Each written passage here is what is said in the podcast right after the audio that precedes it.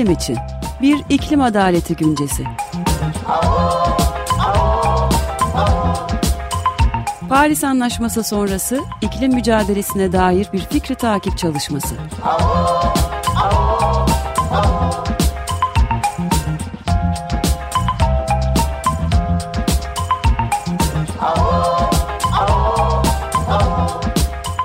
Hazırlayan ve sunanlar Yücel Sönmez, Ömer Madra ve Özdeş Özbay.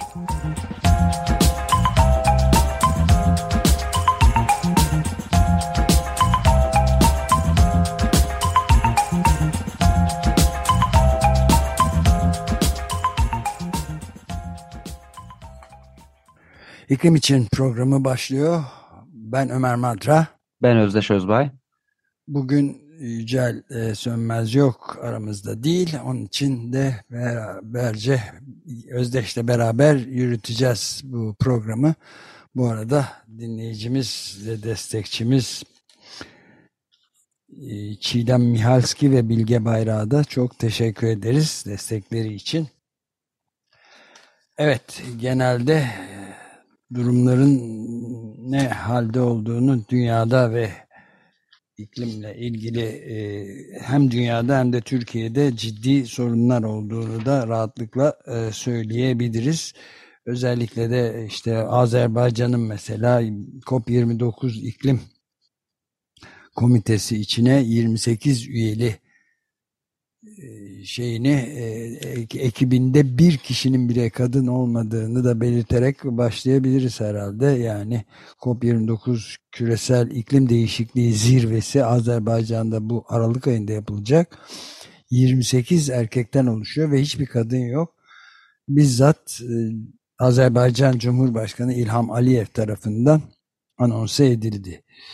She Changes Climate kampanya grubu yani iklim e, iklimi kadın değiştirir diye çevirebileceğimiz bir grubun açıklaması şöyle iklim değişikliği bütün dünyayı bütün dünyadaki insanları ve bütün dünyayı etkiliyor yarısını değil diye bir biraz dalga geçen bir lafla söylemişler. Çünkü garip bir şekilde COP28 iklim zirvesindeki e, organizasyon komitesinin yüzde 63'ü e, kadınlardan oluşuyordu. Birleşik Arap Emirlikleri'nde geçen ay olan şimdiki bu Azerbaycan'da ki zaten arttıracağını da açıkça ilan etmişlerdi. E, şeyinde e, başında bulunan Azerbaycan'ın en büyük petrol şirketi petrol ve fosil yakıt e, şirketi, devlet şirketi Sokar'ın da yöneticisi olan kişi de Muhtar Abbas olmuyor. Abbas mıydı adı? Ben hatırlayamadım şu an ben de. Ben, ben de e, tam olarak hata Muhtar Abbas'tı galiba. O da dahil olmak üzere tamamen erkeklerden oluşuyor. Ve e, artıracaktı dediğiniz Sokar üretimini artıracağını söylemişti. Evet, yüzde otuz oranında artıracağını evet önümüzdeki yıllarda. Ee, yani tam bir e, tuhaflık ötesi bir riyakarlığa doğru giden bir dünyadan bahsediyoruz.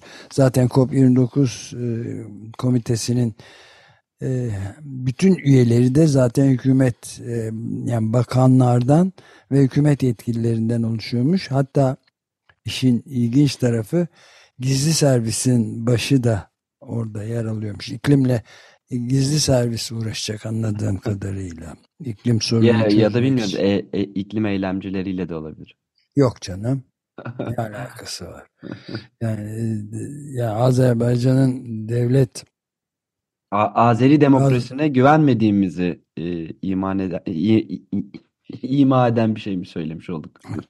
evet, aynen öyle ve Azerbaycan'ın de, devlet gaz dağıtım şebekesi de komitedeymiş. Onun başkanı da yani. Tabii hiç şüphesiz. Evet yani bu She Changes Climate adlı e, kuruluşta demiş ki bu komite yani tamamen geri dönüş yönünde gerici bir adımdır.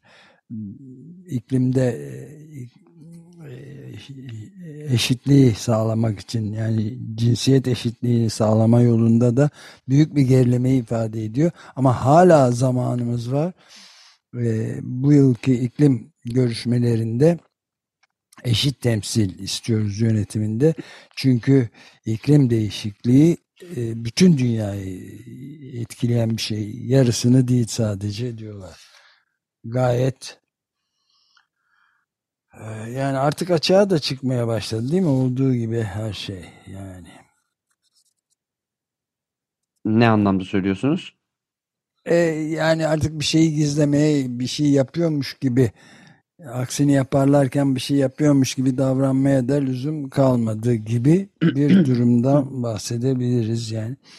Evet, evet açık açık fosil yakıt üretimini arttıracaklarını söylüyorlar tabii. Evet. Muhtar Babayev'de adında şimdi baktım. Ekoloji ve Doğal Kaynaklar Bakanı kendisi. COP29 ekibinin başkanı. Evet. COP29 evet. ekibinin başkanı. Tabii. Ve 26 yılını Devlet Petrol Şirketi Azerbaycan e, Devlet e, Cumhuriyeti Devlet Petrol Şirketi yani kısacası SOKAR olarak nitelendirilen onun başında geçirmiş ve artırmayı da işte önümüzdeki 10 yıl içinde yüzde 33 yani üçte bir oranında artıracağını da geçen hafta Guardian'ın özel e, haberinden de okumuştuk ve yani bu son derece e, vahim bir durum alay eder gibi insanlarla. Evet bu bir açıklama değildi. Ben siz hani açıklama yapmıştı dediğinizde karıştırdım. O mu yapmıştı diye. Yoksa evet Muhtar Babayev COP29'un başkanı ama bu bahsettiğiniz haber %30 arttırma bir açıklama değil aksine Guardian'ın ortaya çıkardığı bir e, haberdi. Hmm, evet. Evet yani çok e, hala vakit varken değişiklik yapmanın tam zamanı varken neler yapılıyor filan diye de She Changes Climate e, kuruluşu da açıklamış yani. Ee, evet yani şeyin de açıklamaları geçen sene Sultan El Cabir'in ya da Cebe, Cabbar mı nasıl hala bilemiyorum nasıl telaffuz Ben bir ara bir e, açacağım CNN, BBC ve sen nasıl telaffuz ediyorlar telaffuz bakacağım. ve e, o, o da aslında çıkar çatışmaları konusunda en önemli şeylerden birini bir e, Mary Robinson'la e, yaşlılar grubunun Elders Group denen grubun e, eski yöneticilerden oluşan biraz önce sözünü ettiğimiz She Changes Climate e, grubunun düzenlediği bir toplantıda Guardian onu da açığa çıkartmıştı işte El Cabir orada e, resmen e, şeyi söylemişti. E, aslında e, iklim krizinin en önemli sorunlarından bir tanesi o değil filan demişti yani. Petrol filan yani bilim böyle söylemiyor filan demişti. Büyük kıyamet kopmuştu. Sonradan bir şekilde bir şekilde geri de almıştı diyebiliriz herhalde ama nasıl yapılacak bilmiyorum. Peki şeyden ilginç bir haber daha var. Oradan devam edelim istersen. Avrupa ülkelerinin 2030'a kadar kömür kullanımını aşamalı olarak sona erdireceği taahhüdü söz konusuyken Slovakya ve Avusturya'da 2024 içinde kömürü sona erdireceğini duyurmuş vaziyette. Hı hı. Avrupa kömürden uzaklaşıyor yani. Slovakya ve Avusturya'da 2024 için bu yıl için söz vermiş durumda.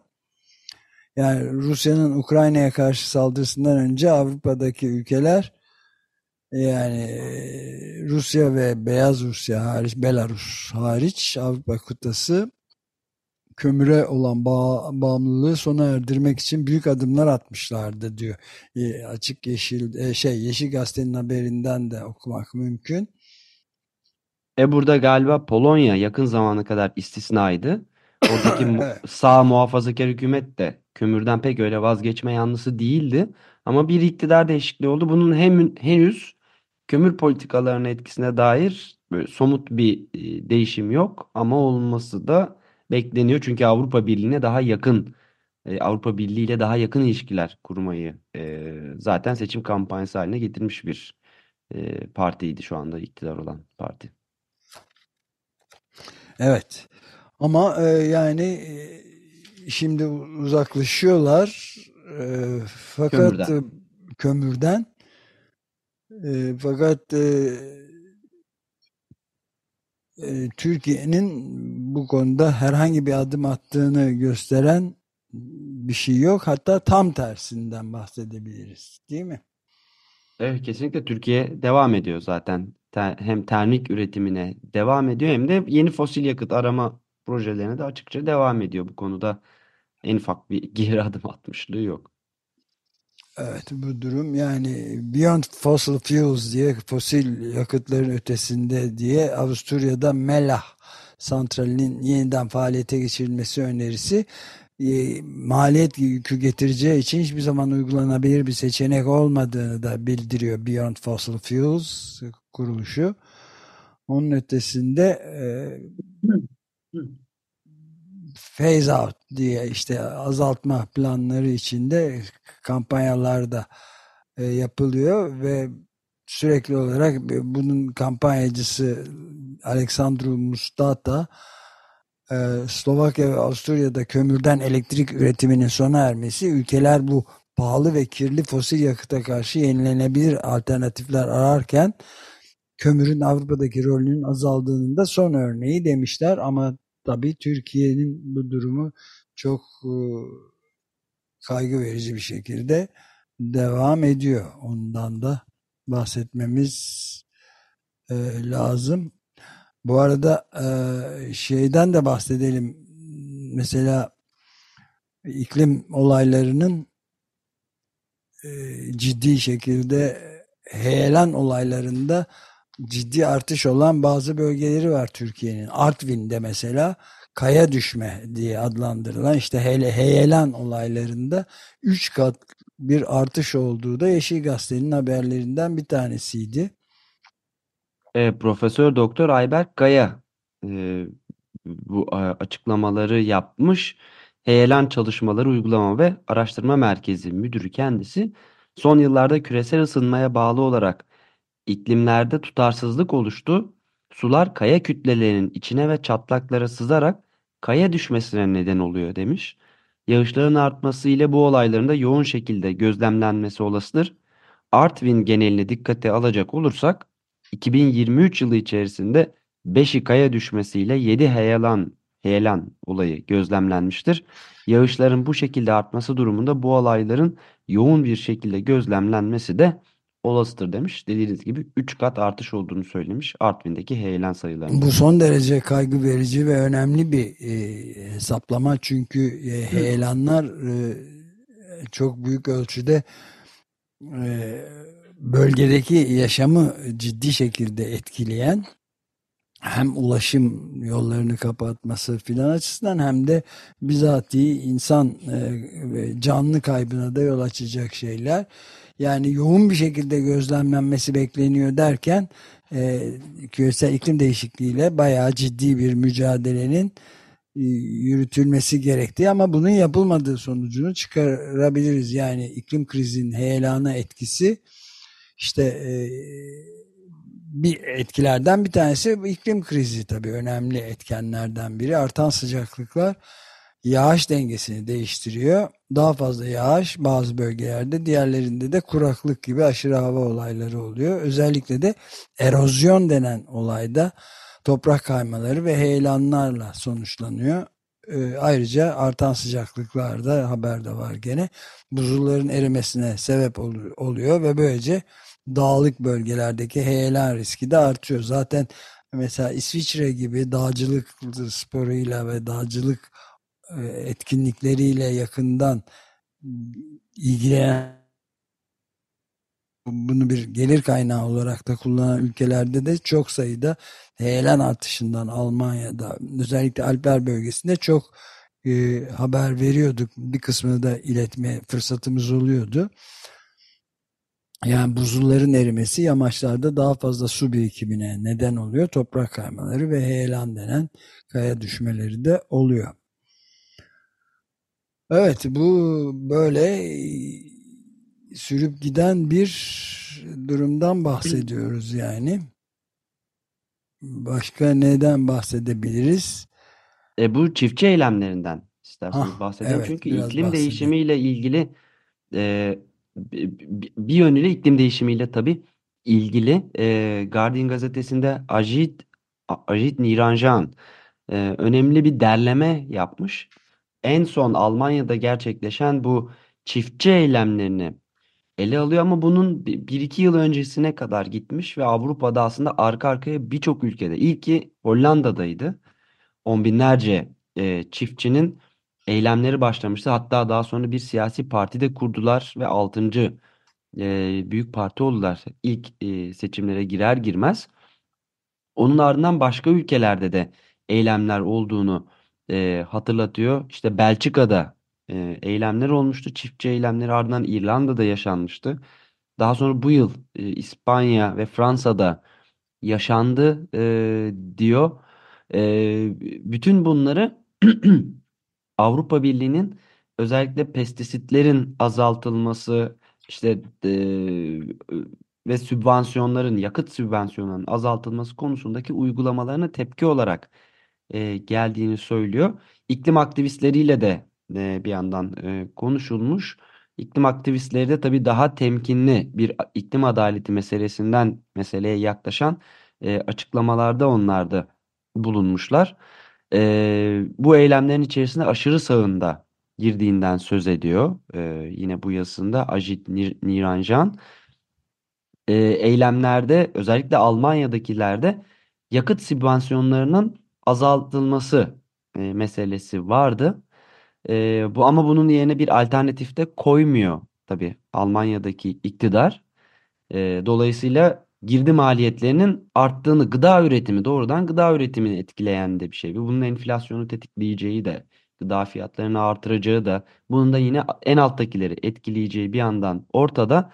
Ama bir yandan karbon salımlarını azaltmak için yapıldığı iddia ediliyor. Bu da biraz tuhaf. Daha önce biraz sarı yelekliler e, eylemlerinde de böyle olmuştu. E, ek işte bir yeşil vergi alınıyordu. Bunun için e, benzin fiyatlarına ek bir maliyet yani vergi yükü eklenmişti. Tabii en altta e, olan işte sabit geliri olan insanlar da isyan etmişti e, bu uygulamaya karşı pek adaletli olmadığı yönünde.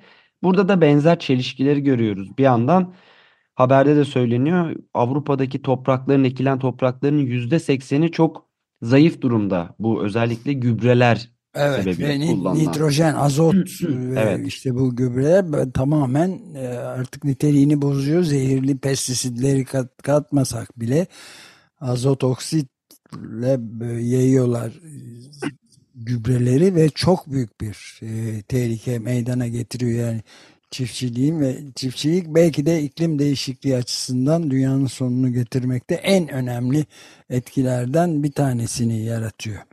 Evet.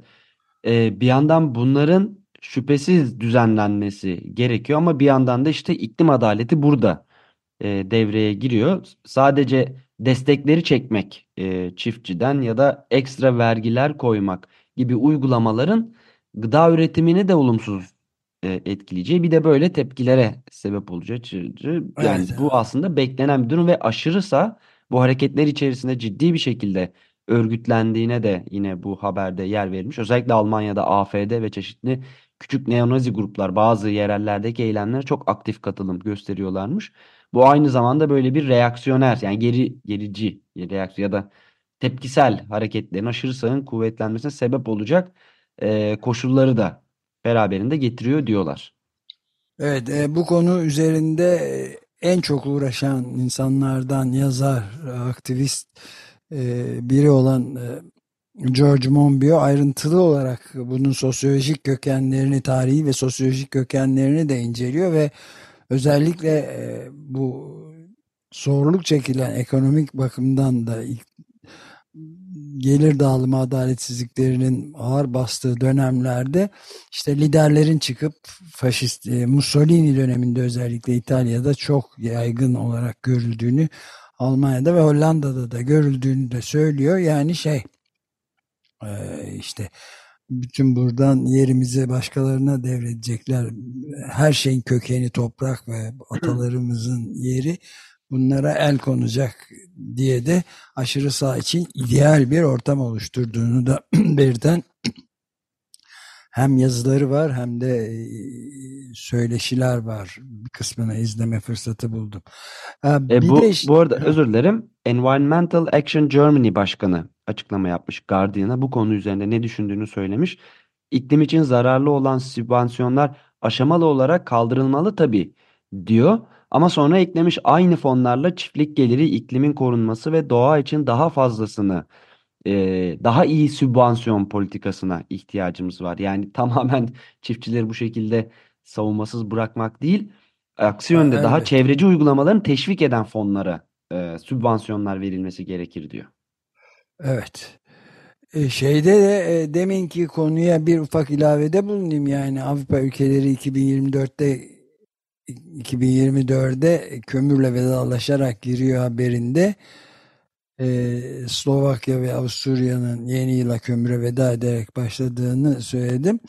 Ee, bir ek, eksik bıraktığım bir noktayı da hemen ilave edeyim. 23 Avrupa ülkesi kömürden çıkış tarihi verirken e, 3, 4, ben Polonya'nın sözünü ettin. 5 ülke, Polonya, Sırbistan, Bosna Hersek, Kosova ve Türkiye. Bu e, da hala kömürden çıkış tarihi vermedikleri gibi aksi yönde belirtiler de var. Özellikle fosil yakıtların ötesi Beyond Fuels Fossil Fuels iletişim danışmanı Nilay Vardar'ın verdiği bilgilerden bu da çıkıyor.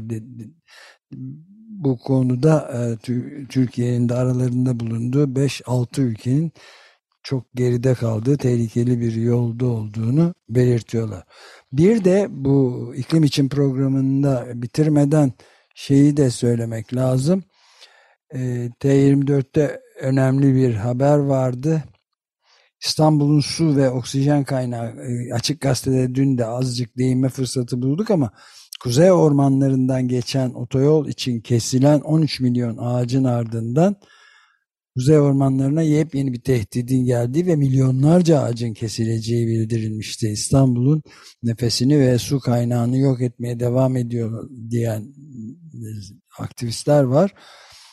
E, yani bir Gebze ile Çatalca arasında 120 kilometrelik bir demir yolu yapımı planlanıyormuş. Ve Yavuz Sultan Selim Köprüsü'nden geçecek hat milyonlarca ağacın kesileceği bu konuda bildiriliyor. Zaten Kuzey Otoyolu projesi Yavuz Sultan Selim Köprüsü e, ve İstanbul Havalimanı'nın ardından 15 milyona yakın ağacın yok edildiği bu şeyde şimdi bunların kesimin bu sürecin sonunda son yeni aşamasında Ulaştırma ve Altyapı Bakanı Abdülkadir Uraloğlu'nun bu projeyi duyurduğunu belirtelim. 120 kilometrelik Gebze Çatalca 4 yıllık bir proje. Cumhuriyet e, gazetesinden Şeyda Öztürk'ün haberiydi bu. T24'te alıntı yapmıştı. Yani e, Kuzey Ormanları Savunması'nın sosyal medya hesabında da kuzey ormanlarına yeni yıkım müjdesi tırnak içinde tırnağı kapat. Ulaştırma ve Altyapı Bakanı kuzeyde orman kalmayana kadar devam demiş yani. Tek bir ağaca bile dokunulmamalı diye de e, itiraz var. Cumhuriyete açıklamalarda bulunan Kuzey Ormanları savunmasından Başar Ali Paça'nın e, nakletmiştik dün de birazcık. Yani kuzey ormanları ve kırsalında katı bir inşaat yasağı getirilmesi gerekirken iktidar küresel sermaye güçlerine hareket kolaylığı sağlayacağım diyerek yine kendi ormanlarında yıkım yapmaya hazırlanmaktadır. İstanbul temiz hava ve suyunu karşıladığı ormanların en az beşte birini kaybetmiş ağır hasta bir şehir durumundadır. ve İstanbul'un daha fazla tırnak içinde çılgın projeye değil, yaralı da olsa önemli büyüklükteki orman varlığını korumaya ihtiyacı vardır diyor. Başar Ali Paça kendisiyle de Açık Radyo'da mülakat yapma fırsatı bulmuştuk bir kısa süre önce.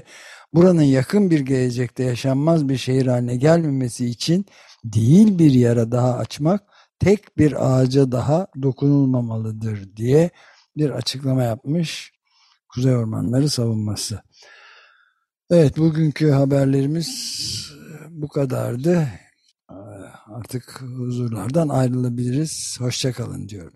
Görüşmek üzere.